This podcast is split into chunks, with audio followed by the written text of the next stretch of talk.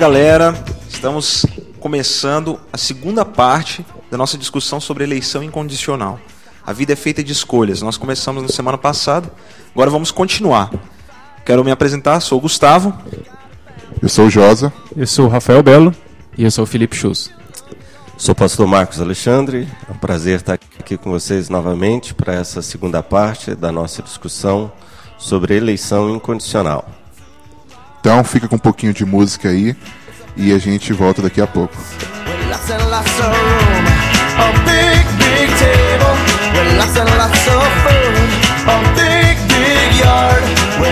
With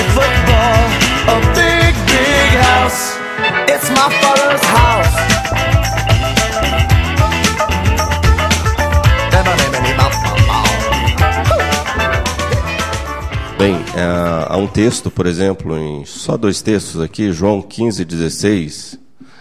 Não fostes vós que me escolhestes a mim, pelo contrário, eu vos escolhi a vós outros e vos designei para que vades e deis fruto e o vosso fruto permaneça.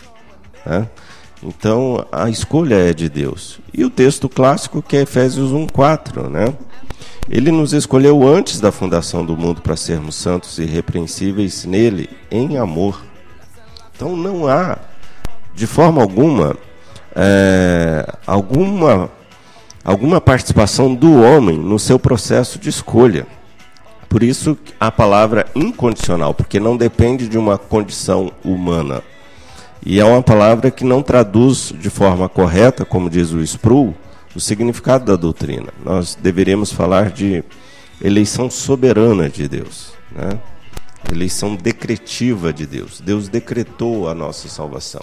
Isso faz parte de um plano, de um propósito de Deus. Né? Jesus fala que ninguém pode vir a mim se o Pai que me enviou não trouxer, e eu ressuscitarei no último dia. Quer dizer, é Deus quem nos conduz até a pessoa de Jesus. Não somos nós que vamos até Jesus. É Deus que nos conduz até Jesus. Seu amor, sua graça, seu propósito, né? etc. É, mas isso assim, é, até vou entrar um pouco mais numa. Vou tentar defender um pouquinho os, Entra na um lado arminiano. né? Quer dizer, é, as pessoas sentem que decidiram. Né? Ah, eu decidi, um dia eu decidi. Né? O, o- como que o calvinista responde isso? Né? Essa ideia de que há uma decisão do ser humano.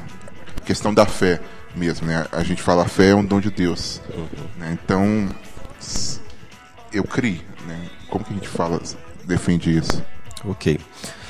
Essa, essa é uma, um, um argumento muito interessante, ô Josias, porque o próprio texto de Efésios 1,4, se nós lermos ele de forma bem detida, nós vamos nos deparar com algumas coisas muito interessantes.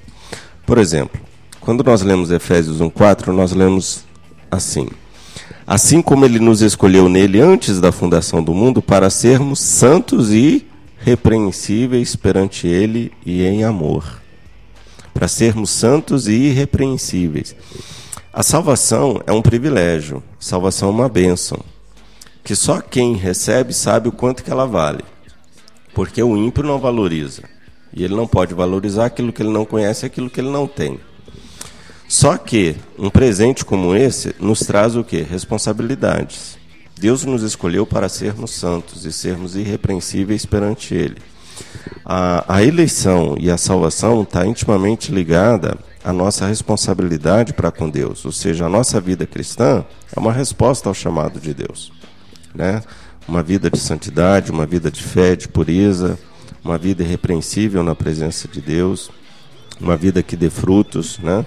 A- a- Jesus fala: pelos frutos vocês conhecerão aqueles que são meus. Então, qual é a minha participação no meu processo ah, de salvação? Eu diria nenhuma. Daí a palavra monergismo, que vocês tanto conhecem, né? Ou seja, quem é que trabalha? Apenas Deus, monoergo. É só Deus que trabalha no processo da salvação. A salvação não depende de mim. O que, que depende de mim? Aí depende de mim a minha santificação. Aonde que o homem entra? O homem entra respondendo responsavelmente à sua chamada. E aí o juízo de Deus vai vir sobre nós. Aí entra a questão do julgamento de Deus. E a Bíblia fala que todos nós vamos ser julgados, tanto ímpios quanto justos. Aquilo que eu estou fazendo com a salvação que Deus me deu, eu vou ter que um dia prestar contas a Deus. Então isso me responsabiliza demais. Eu me torno uma pessoa extremamente responsável. Porque eu tive um grande privilégio, que é ser salvo. Então esse privilégio me responsabiliza. Como a gente gosta de falar, quanto mais privilégio eu tenho, mais responsável eu me torno. E, irmãos, deu assim, uma coisa é você ter 100 reais na mão para administrar. Outra coisa é você ter 72 milhões na mão para administrar conforme esses dois ganhadores da Mega Sena. E isso nos responsabiliza muito. Agora imagina, no momento que você ganha a salvação. Paulo fala que a salvação é uma riqueza, é um tesouro. Jesus fala lá da dracma perdida e faz uma referência à salvação como se fosse um grande tesouro.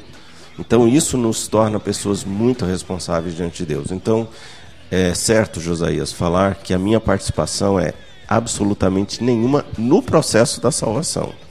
Mas uma vez salvo, aí eu tenho uma participação, uma participação direta que me responsabiliza, que é porque eu sou salvo, eu preciso viver de acordo com a salvação que Deus me deu. É, entrando também um pouquinho mais nessa parte de objeções aí, que o José entrou, pastor, a gente pode, uma vez conversando com com um conhecido arminiano, ele falou que se, se evidentemente eu chegasse com textos que falassem sobre eleição ou falassem sobre predestinação, ele me mostraria que todos esses textos estavam relacionados à santificação. E assim, ele, ele já citou logo de cara Efésios 1.4 numa interpretação e numa, numa, numa exegese que eu achei até um pouco fraca. Então, o senhor pode falar sobre esses textos? Não precisa falar só um ou dois e explicar um pouco Efésios 1:4 para que a gente possa ter uma base para falar que não é somente quanto à santificação que Deus nos escolheu, mas Deus nos escolheu para a salvação. Ótimo. Uma boa observação, o Rafael, porque muitas pessoas acham que a salvação depende da forma como eu vivo. Já pensou se Jesus viesse no momento que eu estivesse, por exemplo, tendo um relacionamento sexual com a minha esposa? Será que Jesus ia me levar ou ia ficar? Veja, algumas pessoas veem o sexo como uma coisa suja, como uma coisa pecaminosa. O Gustavo, inclusive, fez uma referência a um livro, e é muito interessante, ele deve trabalhar esse assunto no livro. O sexo foi inventado por Deus, ele não foi inventado pelo diabo. O sexo é uma coisa boa, o pecado está em nós. O pecado está na forma de você uh, ter um relacionamento sexual, se é dentro dos padrões que Deus estabeleceu ou não. Pecado está justamente nisso.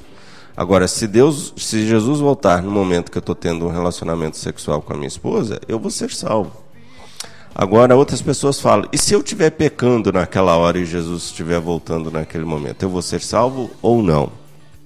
Irmão, quando Jesus voltar, ele vai levar uma igreja de pecadores. Todos nós vamos morrer pecadores. Não tem nenhum de nós que não cometemos pecado. E João fala: só de você falar que não peca, você já está pecando. E Tiago vai dizer o seguinte: Tiago diz assim: todos nós tropeçamos em alguma coisa. Não tem ninguém que não tropece em alguma coisa. Todos nós tropeçamos em alguma coisa. Então, se dependesse de nós sermos pessoas santas, termos uma vida reta, uma vida realmente que agrade a Deus em todos os segmentos da nossa existência, para nós sermos salvos, eu perguntaria: quem seria salvo? Quem é esse homem perfeito, né, que, que teria condições de se salvar por aquilo que ele faz? Há um texto muito claro que explica isso, que é o texto de 1 Coríntios capítulo 3. Olha que texto interessante. Esse texto diz assim, a partir do verso 11: ah, olha, que ninguém pode lançar outro fundamento além do que foi posto, qual é Jesus Cristo. Contudo, se o que alguém edifica sobre o fundamento é ouro, prata, pedras preciosas, madeira, feno, palha, manifesta se tornará a obra de cada um, pois o dia a demonstrará. Que dia é esse? O dia do juízo. Então, se aquilo que eu fiz com a minha vida foi prata, foi ouro ou foi palha e feno, no dia do julgamento final, no dia do juízo, as minhas obras então vão ser provadas. Se eu vivi de forma correta ou se eu vivi de forma errada nesse mundo. Então diz assim: porque ela, ela será revelada pelo fogo, e qual seja a obra de cada um, o próprio fogo o provará. É como o cadinho, né? O ouro num cadinho, que é aquela, aquele recipiente que recebe o ouro em matéria bruta, aquela pedra suja e feia, e o fogo em alta temperatura vai então separar a, O que é precioso. o que é precioso do que é sujo. É justamente essa a ideia que eu tenho aqui. O fogo vai provar a minha vida e vai separar o que, que é obra boa, o que, que é obra ruim. E o texto continua dizendo assim, o verso 14, olha que interessante. Se permanecer a obra de alguém que sobre o fundamento edificou, esse receberá galardão. Quer dizer, se tiver alguma obra boa que, essa, que esse sujeito fez, ele vai ter galardão, ele vai ter um prêmio. Agora o verso 15 diz o seguinte: Se a obra de alguém se queimar, sofrerá ele dano. Quer dizer, e se não tiver nenhuma obra boa? Se não tiver nada que aproveite, como é que vai acontecer? Simplesmente o texto fala que ele vai sofrer dano. O que quer dizer ele vai sofrer dano? Ele não vai ter galardão. Mas o texto continua, e o texto diz assim: Mas esse mesmo será salvo, todavia, como que através do fogo. Quer dizer, ele foi provado, não sobrou nada de bom no momento que ele foi provado, quer dizer, tudo que ele fez foi ruim, mas mesmo assim ele vai ser salvo, porque nós somos salvos não por aquilo de bom ou de ruim que a gente fez. A nossa salvação está intimamente relacionada ao fato de Jesus ter morrido por nós. Se Jesus morreu por mim, certamente eu serei salvo. Mas se ele não morreu por mim, não interessa o que eu fizer. Né? A gente sempre brinca, esse cabra aqui, esse sujeito, chegou no céu chamuscado, fedendo a churrasquinho e a fumaça, mas né? Então tem muita gente que vai chegar lá, todo chamuscado, né? cheirando a, a fumaça, mas vai chegar.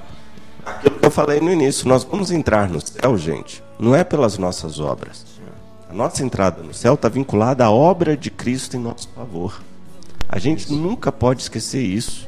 E essa obra de Cristo em nosso favor, ela teve um alto custo. Isso nos responsabiliza, isso nos constrange. Paulo vai dizer: o amor de Cristo me constrange. É porque até que a gente está falando de santificação é uma objeção, né? Que normalmente se levanta. Ah, se ele sabe que é predestinado, então ele. Vai, pode viver pecando É, numa boa. a- até uma vez, o pessoal tem, uma, tem uns batistas que têm preconceito com o presbiteriano. Exato. Né, Tem uma vez que a gente estava falando sobre algum problema que aconteceu de, de uma igreja presbiteriana. Não, porque aconteceu isso, e aí uma pessoa falou.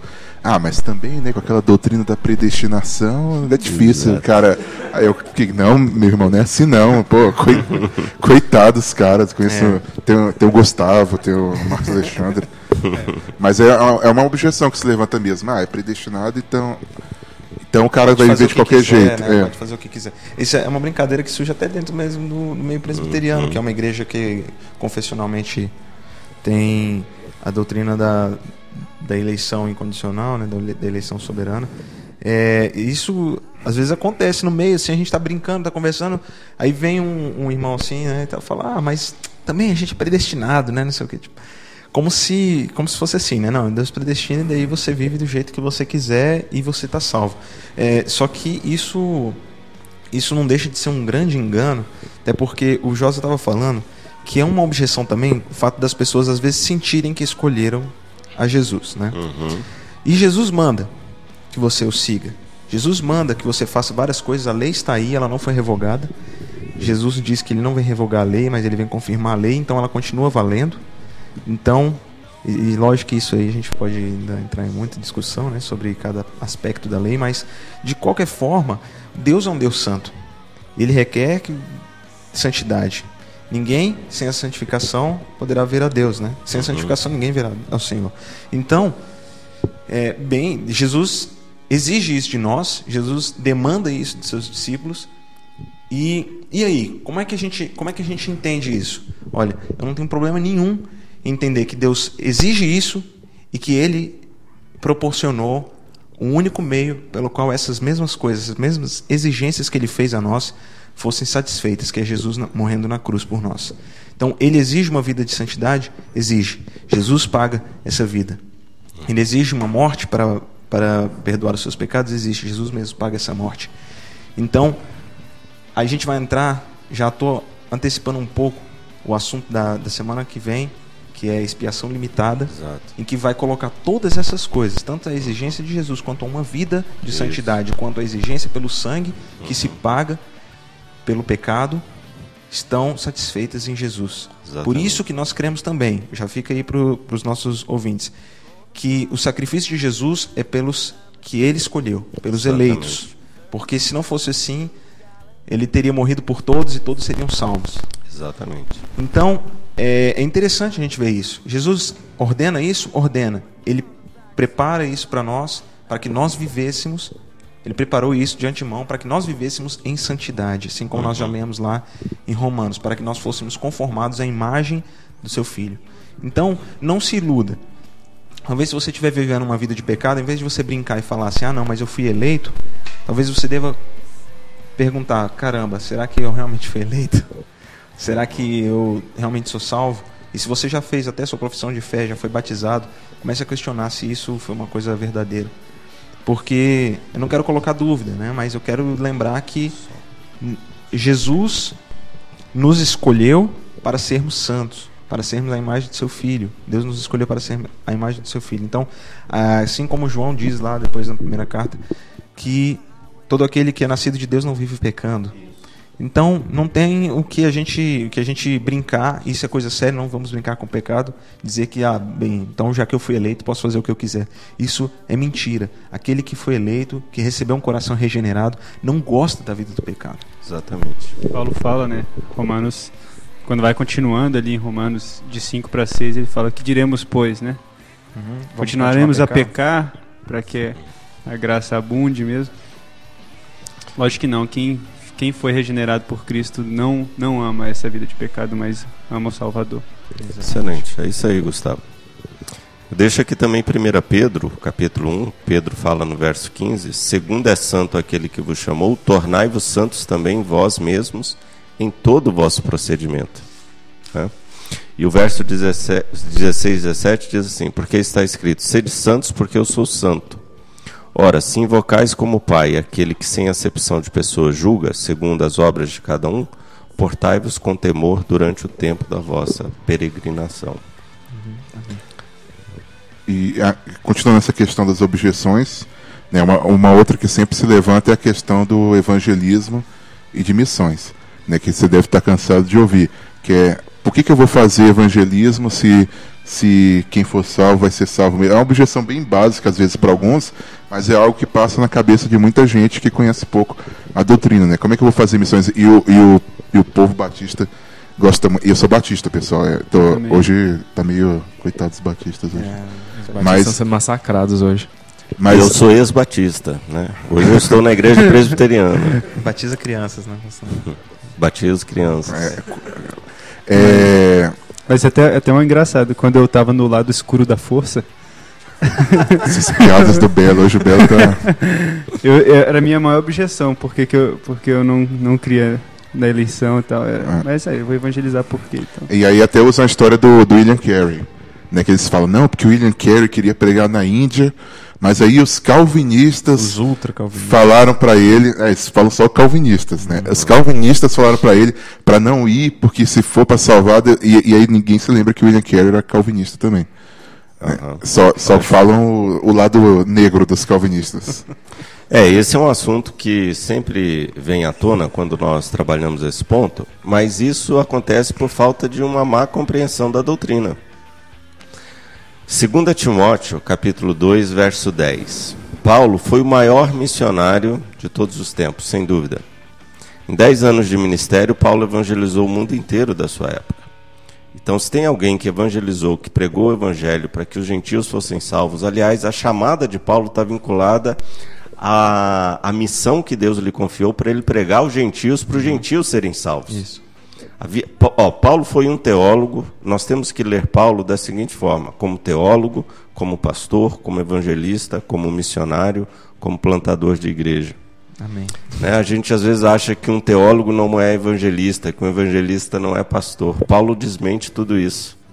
E Paulo, quando escreve ao jovem Timóteo, seu discípulo, Paulo escreve na sua segunda carta, no capítulo 2, verso 10: Por essa razão, tudo suporta por causa dos eleitos, para que também eles obtenham a salvação.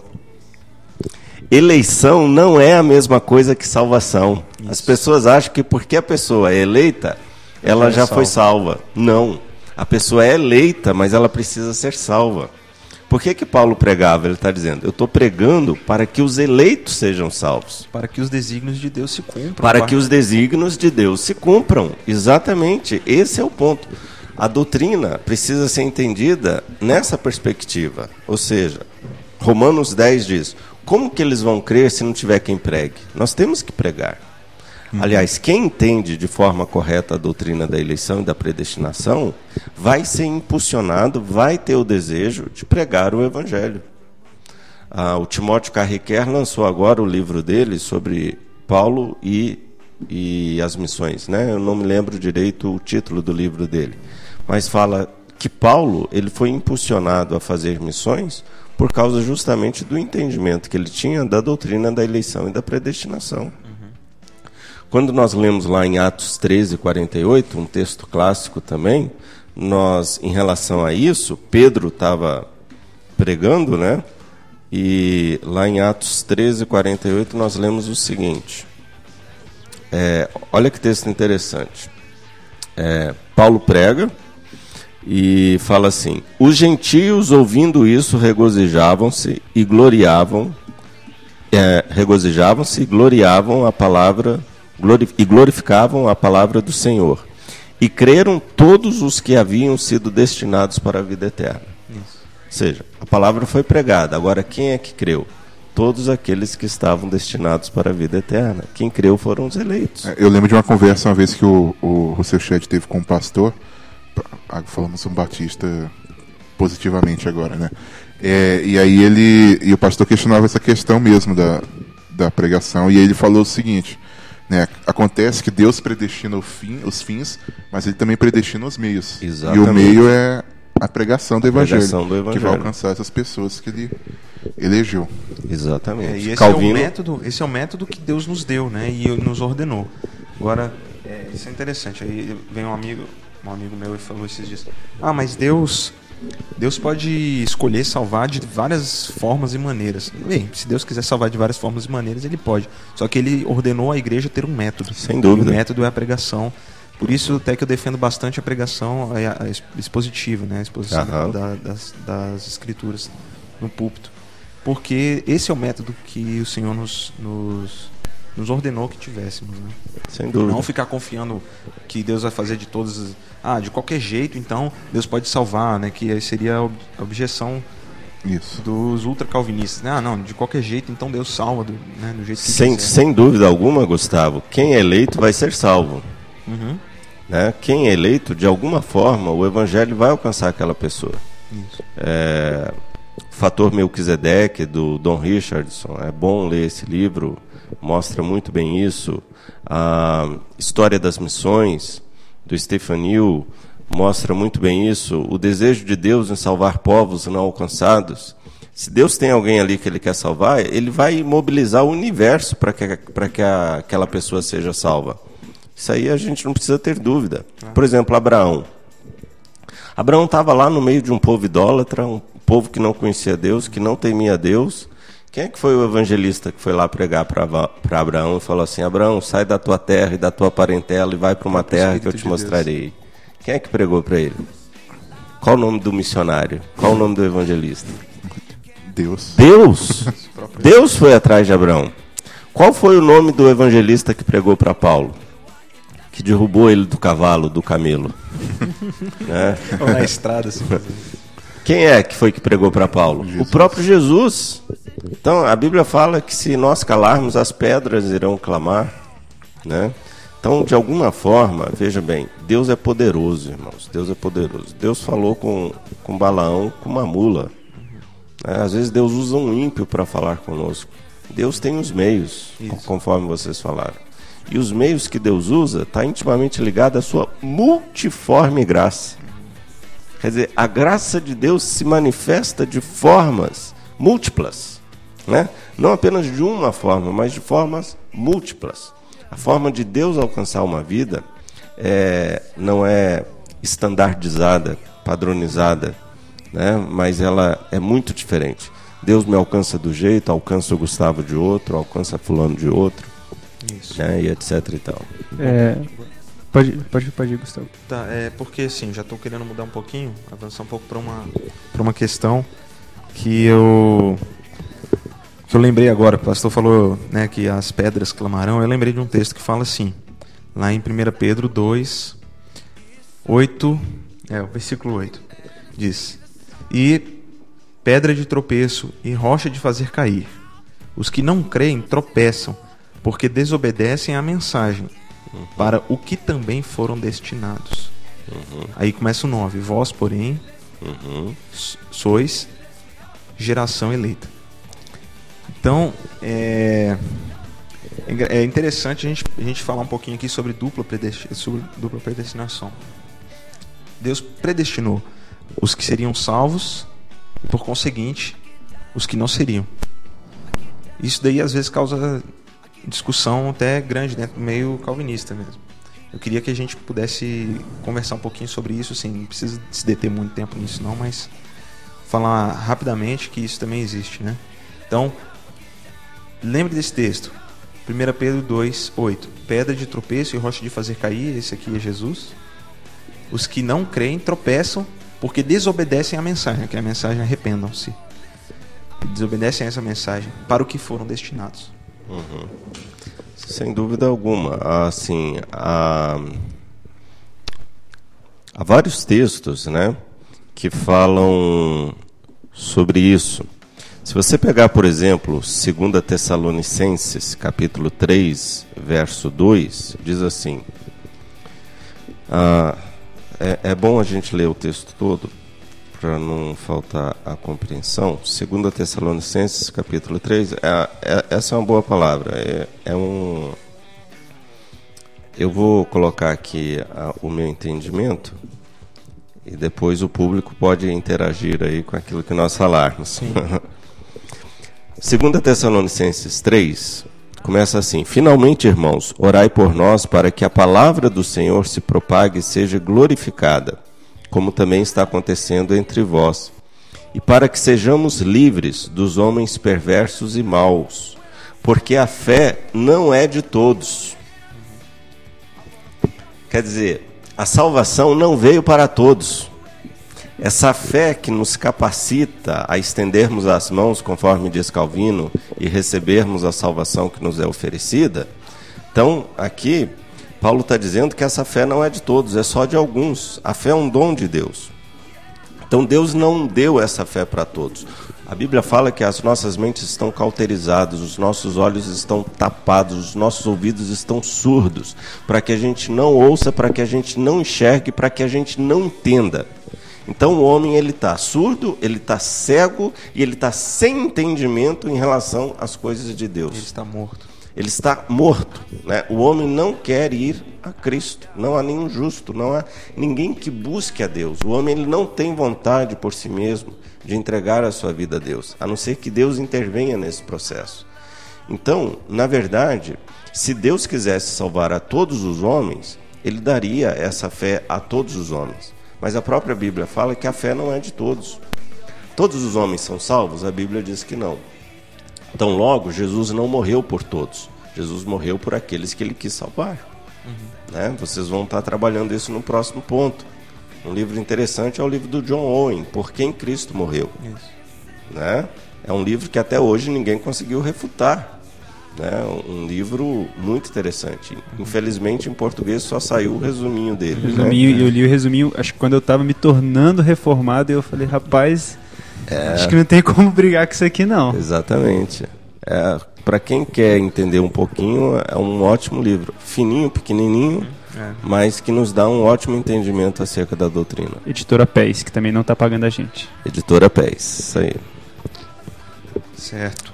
É, então, É. Josa, você quer levantar ainda? Tem mais Não, algumas é- é- objeções que essa existem? né? obje esse que ele falou me lembrou uma uma das coisas que a gente queria levantar, que é essa questão de você falou é, de Deus desejar. A gente tem alguns versículos que fala que Deus não deseja que nenhum homem abrir lá, né? Em se 1 perca, abre- Timóteo 2. E aí essa é uma objeção que sempre se levanta. Ok. 1 Timóteo 2, versículo 4. É, esse é um texto muito usado e, e é interessante porque um texto fora do contexto ele vira pretexto para você falar o que você quiser. Você pode Não. ler aí, Gustavo? Posso ler. 1 Timóteo 2, 4 diz. Olha, já começa até quebrado, né? Diz assim: Que deseja que todos os homens sejam salvos e cheguem ao conhecimento da verdade. O desejo de Deus pode ser frustrado? Não. Deus pode desejar alguma coisa e não ter? Não.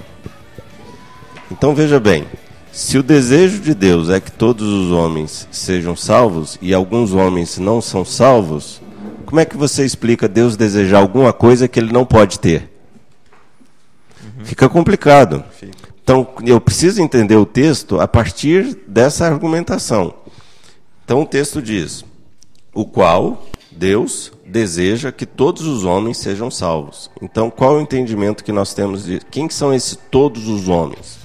Todos aqueles que Deus desejou, todos aqueles que Deus predestinou, todos aqueles que Deus escolheu, ele vai salvar. Ah, Jesus fala lá em João capítulo 17: Pai, todos aqueles que o Senhor me deu, de forma alguma eu deixarei eles se perderem, mas eu os guardarei.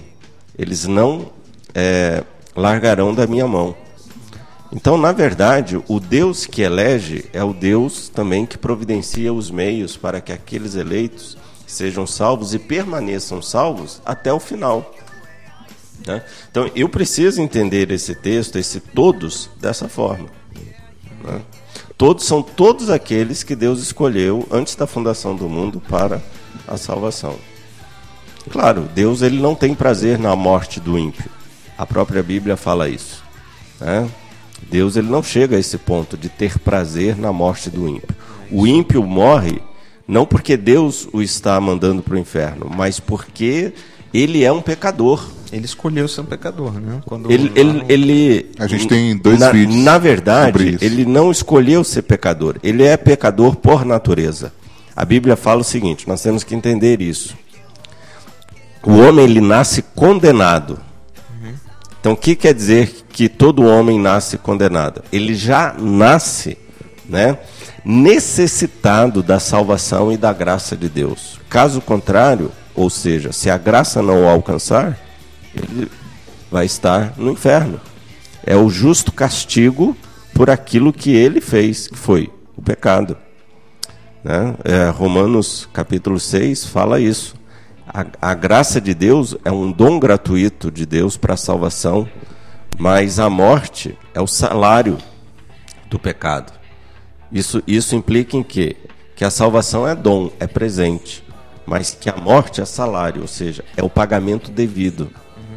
Então, a, a pessoa que vai para o inferno, ela está indo para o inferno não porque Deus ah, está mandando aquela pessoa para o inferno, para o seu bel prazer, etc. e tal. Mas aquela pessoa está indo para o inferno porque ela é pecadora, porque ela é injusta, né? porque ela está condenada. A não ser que a graça de Deus a alcance, ela não pode fazer absolutamente nada. Inclusive a gente colocou um vídeo é, Sobre, sobre o isso, inferno, sobre inferno. dias. A gente tem dois vídeos no blog sobre o inferno, muito bons. Um do Dr. Carson, você pode procurar aí, e outro do Brian Chappell. Ah, é. Só finalizando aqui, a gente tem mais é, algumas perguntas para a gente responder rapidinho. É a questão que até já começou a falar um pouco sobre alguma objeção que as pessoas levantam que é uma injustiça da parte de Deus escolher um, uns e não escolher todo mundo. Né? E você já falou um pouco que as pessoas são condenadas justamente, então já está um pouquinho a resposta, mas. Ok. É, Calvino, Calvino usa um exemplo que ele pega de Santo Agostinho, muito interessante. É, Santo Agostinho diz o seguinte: você tem dois devedores. Um te deve 100 reais e o outro te deve é, 72 milhões de reais. Esse É? tá batido. Mas o que, que acontece? Você vai e perdoa a dívida daquele que te deve 72 milhões de reais. E para aquele que te deve 100 reais, você diz o seguinte: você vai continuar preso, debaixo de condenação, enquanto você não me pagar os 100 reais. Os dois são devedores. Ele perdoou um, não perdoou o outro. Aí pergunta: Deus está sendo injusto? Não. Aí o que, que Santo Agostinho diz? Deus- Santo Agostinho diz: aquele a quem Deus não perdoou, Deus está exercendo a sua justiça. Se ele deve, ele tem que pagar. E aquele a quem Deus perdoou, Deus está exercendo a sua maravilhosa graça. Ele perdoa quem ele quer. Ele não é obrigado a perdoar todo mundo. Aqui entra um ponto muito interessante. Quando Jó começou a questionar Deus, acerca de Deus, por que o senhor está fazendo isso, por que o senhor está fazendo aquilo, etc e tal, e cheio de questões para Deus, Deus virou para Jó no capítulo 41, verso 11, e diz o seguinte: Jó, peraí, você está me colocando contra a parede, cobrando de mim algumas coisas? Deixa eu te fazer uma pergunta. Quem primeiro me deu a mim para que eu haja de retribuir-lhe? Quer dizer, Deus vira para Jó e fala: Jó, qual é o homem que fez alguma coisa para mim para que eu lhe ficasse devendo algum favor? Deus ele não deve nada para ninguém. Deus não tem obrigação de salvar ninguém. Deus salva quem ele quer. Ele não é devedor de ninguém. Deus poderia não salvar ninguém, porque ele é Deus. Mas ele resolveu salvar alguns. Isso é graça de Deus, né? Isso é graça de Deus. Porque Deus diz a Moisés: Eu terei misericórdia de quem eu quiser ter misericórdia Exato. e terei compaixão de quem eu quiser ter compaixão. Exato. Né? E Tá Paulo repete isso em Romanos tá, 9, né? Romanos 9, 15. Exatamente. E aí, só finalizando a última, é, desculpa o tempo, pessoal, né, mas a gente vai finalizar. É, uma que o pessoal gosta de levantar, que eu acho que até é um mal entendimento do versículo, que é João 3,16. Né, Não, mas João 3,16, Deus amou o mundo, né, e, e é, eu acho que é a última mesmo para finalizar esse programa. E queria que o pastor falasse um pouquinho, né, como conciliar para os arminianos que estão assim questionando ainda essa questão dessa doutrina. É, é, é bom ler o, o restante do, do texto, né, de João 3,16, porque diz assim, ah, porquanto, verso 17, porquanto Deus enviou o seu Filho ao mundo, não para que julgasse o mundo, mas para que o mundo fosse salvo por ele. Quem nele crê não é julgado. O que não crê já está julgado, porquanto não crê no nome do unigênito Filho de Deus. Então veja, não são todos os que creem. O próprio texto está dizendo. Esse é o problema de você pensar um texto e tirar o texto do contexto, ele vira pretexto para você falar o que quiser. Então João 3,16 ele precisa ser lido à luz do contexto. Então, aqui está dizendo no verso 16: De tal maneira ele deu o seu filho unigênito para que todo que nele crê, todo o que nele crê, já é restritivo. É, é exclusivista esse texto. Então o texto está dizendo: é só para aquele que crê. Para todo aquele que crê. Não é para todo o mundo, mas é para todo aquele que crê. E o restante do texto esclarece isso. Nem todos creem. Aqui o verso 18 está dizendo: quem nele crê não é julgado. O que não crê, tem aquele que não crê. então não são todos os que creem, tem aqueles que não creem.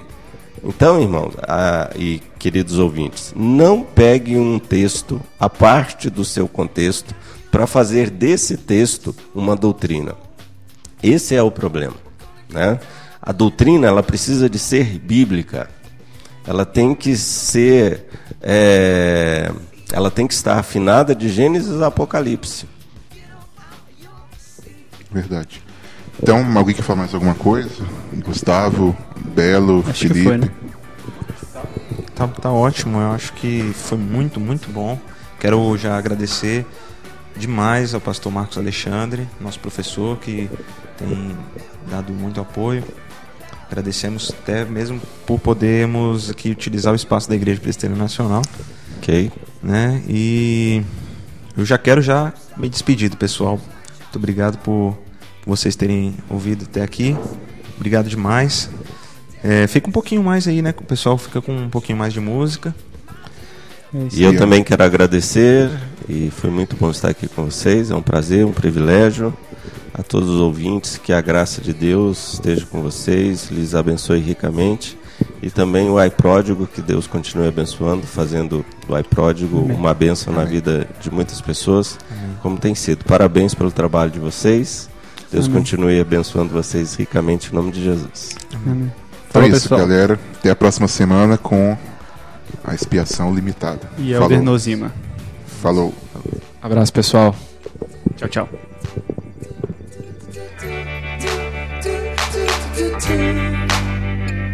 When I lift you up, they come running.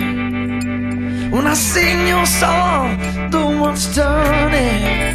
Just the sound of your name is a beautiful thing, and I love you. I love.